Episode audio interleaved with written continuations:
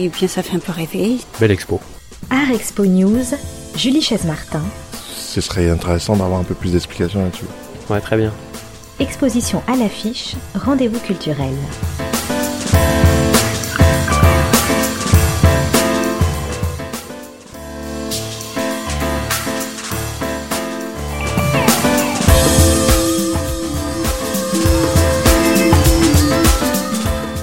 C'est Gwendoline qui a d'abord euh, qui a dit en premier, moi je rêve de- d'utiliser tout le plafond. Donc euh, Cyril et moi on s'est regardés, on dit vas-y, vas-y, c'est à toi, il n'y a pas de problème.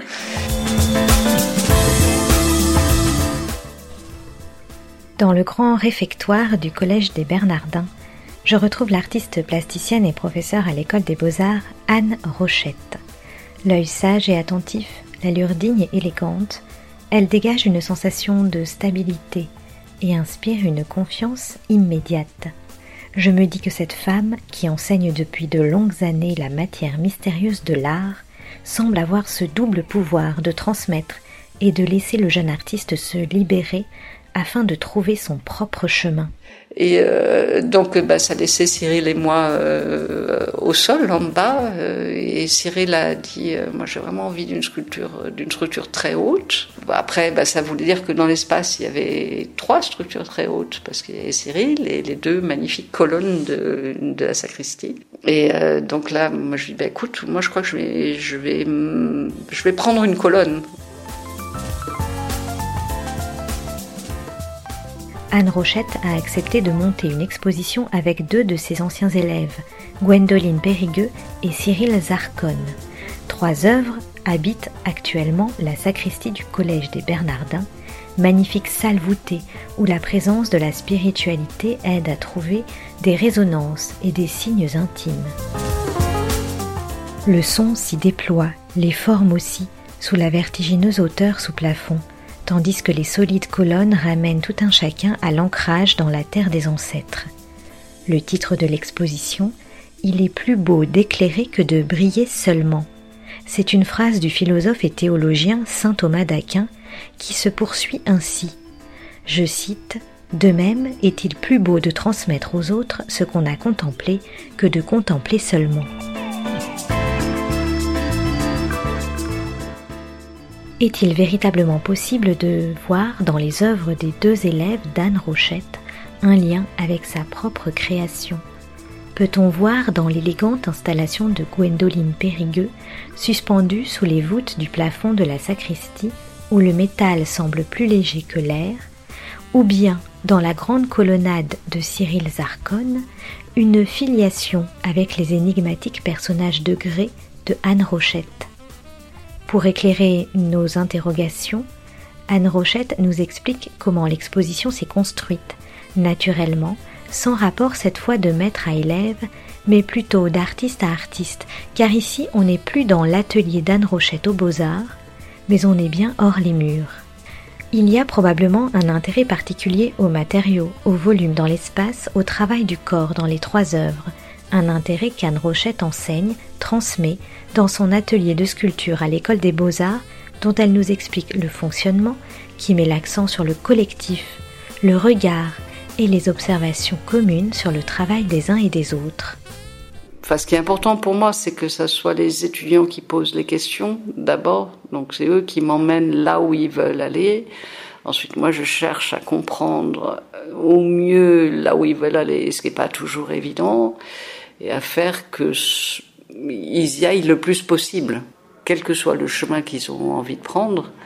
Euh, ils, le, développent de la façon la plus exigeante possible, finalement, c'est ça j'essaye quand même de choisir des gens que je pense pouvoir euh, aider ou accompagner. Bon, dans l'atelier, une chose que je fais régulièrement depuis, euh, je l'ai peut-être pas fait tout au début, mais ça doit bien faire 20 ans quand même. Euh, on fait trois accrochages par an collectifs où euh, tous les étudiants de l'atelier participent. Donc je pense que cette euh, pratique de, l'accrochage collectif et du retour sur accrochage, qui est pas un jugement, qui est pas on essaye vraiment d'être le plus bienveillant mais exigeant aussi. Donc c'est pas une question de dire tout est formidable, tout est fabuleux, ah, c'est extraordinaire, j'adore ce que tu fais. Ça, c'est aucun intérêt. Mais euh, comment est-ce qu'on apprend à développer une, une parole qui est critique, mais qui n'est pas euh, destructrice? Comment déceler l'empreinte de l'enseignant dans le travail de l'élève? Très difficile. Anne Rochette rappelle qu'elle ne mélange jamais sa pratique d'artiste avec sa pratique d'enseignante, pour justement laisser la plus grande liberté à l'artiste en devenir. Euh, élève à l'école, j'ai souffert de... J'ai mis un certain temps à m'en rendre compte, mais je pense que j'ai souffert d'enseignants dont la pratique était trop présente. Euh, à l'époque, ça aurait été euh, César, ça aurait été, enfin, c'était Étienne Martin, mais d'autres aussi, moins connus. On sentait l'empreinte du travail dans tout ce qui se faisait dans l'atelier. Et euh, moi, ça m'a plutôt fait fuir vers euh, vers des enseignants qui finalement étaient plus euh, plus réticents, plus timides, quelque part plus réservés finalement. Donc, et il y a des étudiants qui me l'ont reproché. Cyril me l'a reproché ça, par exemple, quand il était étudiant à l'école, il me disait mais moi, je veux que je veux que tu sois en face de moi comme artiste et me voir comme artiste. Et moi, je disais non, je suis désolée. Tant que tu es dans l'école, tu es, un élève, t'es pas un artiste tu prends pas les risques qu'on prend un artiste. T'as pas le, euh, c'est pas négatif, c'est pas la même place en tout cas. Et puis moi, je suis à la place d'une enseignante. si j'étais une artiste, que tu viennes dans mon atelier, que tu sois un artiste, qu'on n'ait aucun lien institutionnel, on n'aurait pas la même discussion. Donc c'est important pour moi qu'on se rappelle de, de là où on fonctionne tous les deux. Mais alors, Anne Rochette, artiste, qui est-elle? L'exposition du Collège des Bernardins, qui présente des sculptures de personnages masqués, nous en fournit quelques clés. le rapport à la figure dans mon travail a toujours été là. J'y pense plus comme à des, figures qu'à des personnages, en fait. Dans le sens où, pour moi, le, personnage induit tout de suite une, sorte de narration ou une histoire et que je n'ai pas l'impression d'être quelqu'un de narratif, en fait. Euh, après, pour moi, les sculptures, la sculpture a toujours été euh, liée à l'incarnation et, au fait que c'est cette espèce de, rapport un peu étrange qu'on peut avoir à, un objet qui tout d'un coup effectivement va s'animer. Alors pour certains, ça peut être une tasse de café qui tout d'un coup va s'animer devant eux. Moi, ça, ça, a souvent été euh, plutôt des formes organiques, mais qui, qui tout d'un coup s'investissent d'une sorte de, de persona. Et c'est vrai que ce, ce rapport à, à, la chose qui est totalement statique et, et, et qui résiste, parce que c'est ce qui m'intéresse aussi dans la sculpture, c'est que ça résiste. Ça résiste au toucher, ça résiste à l'appréhension, donc et c'est statique, ça bouge pas.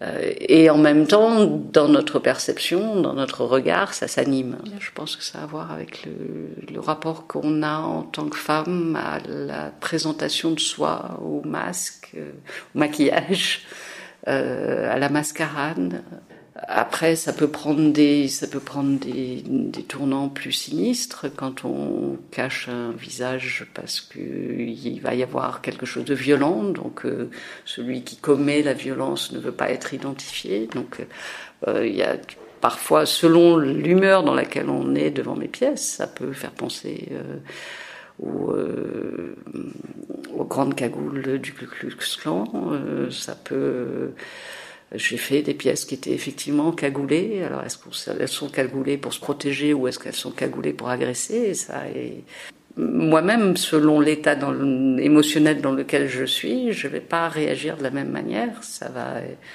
je vais les voir comme des figures d'autorité ou je vais les voir comme des figures qui échappent à l'autorité. Le masque ou la cagoule peut permettre d'échapper aussi, euh, ou peut permettre d'être hors. Euh, hors loi, entre guillemets, parce qu'on est protégé. Donc, euh, moi, je pense que ce qui m'intéresse, c'est l'ambiguïté de, tout ça. Et ça me permet aussi d'avoir de, des figures qui sont pas des figures individualisées, parce que je ne suis pas quelqu'un de réaliste. Et Anne Rochette nous précise également que lorsqu'elle est arrivée en poste à l'école des beaux-arts il y a 20 ans, la place de la femme était peu visible, voire presque inexistante au sein du corps enseignant une expérience qui a marqué sa carrière de professeur, mais aussi d'artiste, et qui a probablement infusé dans sa manière de transmettre un savoir à ses élèves.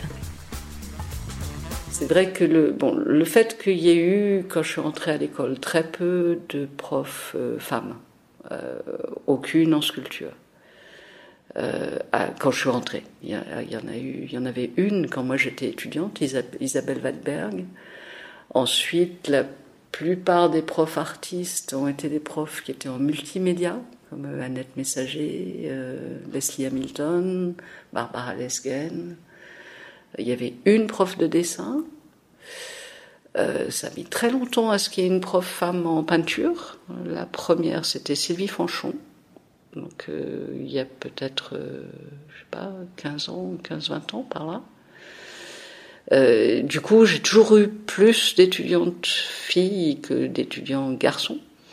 Il y a aussi le fait que peut-être que c'est pour des, mecs qui, euh, qui s'identifie à des figures d'autorité ou de prestige, l'artiste mâle va être plus prestigieux que l'artiste femelle, on va le dire comme ça. Et souvent, les, garçons, les étudiants qui sont venus chez moi sont des étudiants qui étaient euh, un peu en, décalage, on va dire, avec le modèle dominant. Souvent, pour eux, finalement, le fait que j'étais une artiste femme, pour elles et eux, le fait que j'étais une artiste femme, que j'ai eu des enfants, ce qui n'est pas si évident et si courant que ça, euh, que j'ai mené de front une vie euh, familiale, une vie artistique et une vie d'enseignante. Ça, ça a aussi fait qu'ils ils ont eu peut-être plus envie de continuer à me voir après, parce que c'est compliqué de mener tout ça à la fois. Et être artiste aujourd'hui, est-ce plus difficile qu'avant? Oui, nous assure-t-elle. Pour des raisons euh, économiques, déjà moi quand je suis sortie de l'école, euh, avoir un lieu de travail à Paris, c'était, euh, je veux pas dire que c'était facile, mais c'était, c'était gérable. Paris, les, loyers n'étaient pas à la hauteur de ce qu'ils sont maintenant. J'ai jamais eu de mal à trouver un petit boulot, jamais. Paris était une ville plus ouverte, financièrement. Elle était moins porteuse au niveau des opportunités artistiques, on va dire. Il y avait moins de galeries, il y avait moins d'institutions qui montraient de l'art contemporain, il y avait moins de collectionneurs d'art contemporain. Donc il y avait moins d'occasions, si on veut, de, de, montrer ou de vendre. Mais par contre, pour ce qui était de trouver un lieu, commencer à produire et, s'auto-financer quelque part par des petits boulots ou des, boulots moins petits, c'était plus facile. Après, euh, peut-être qu'à cette époque-là, on était aussi moins, du coup, moins poussé à construire des lieux collectifs. Alors que là, la plupart de mes étudiants, enfin ceux qui continuent dans qui continuent une pratique artistique en tant que telle, non pas une pratique des métiers d'art ou liés à l'art par l'enseignement ou par euh, la médiation ou par d'autres choses comme ça. Euh, c'est pas compliqué. Soit ils quittent Paris, ils vont en province, euh, soit ils se mettent à plusieurs. Enfin, Anne Rochette regrette que la pédagogie de l'art ne soit pas enseignée en France fait mes premières études en France, donc je suis diplômée des Beaux-Arts de Paris, où j'enseigne maintenant. Mais après, je suis partie aux États-Unis et j'ai fait un master avec une bourse euh, à New York. Et je me suis rendu compte que la question de la pédagogie artistique, elle était plus, euh, beaucoup plus présente aux États-Unis qu'ici. Euh, à tous les niveaux. Comment on enseigne l'art euh, à la maternelle, comment on enseigne l'art dans une école primaire, comment on enseigne l'art au lycée, comment on enseigne l'art dans les études supérieures. Et nous, on fait un peu comme si c'était une sorte de de processus un peu, voilà, presque magique. ça infuserait.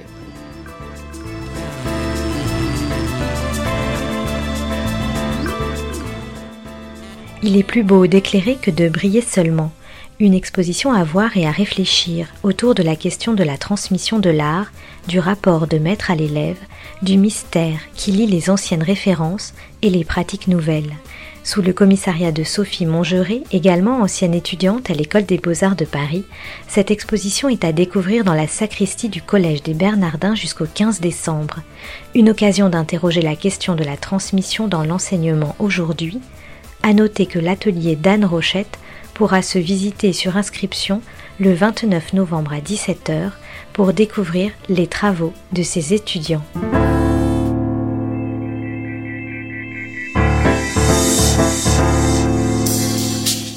Et bien, ça fait un peu rêver. Belle expo. Art Expo News, Julie Chaise-Martin. Ce serait intéressant d'avoir un peu plus d'explications là-dessus. Ouais, très bien. Exposition à l'affiche, rendez-vous culturel.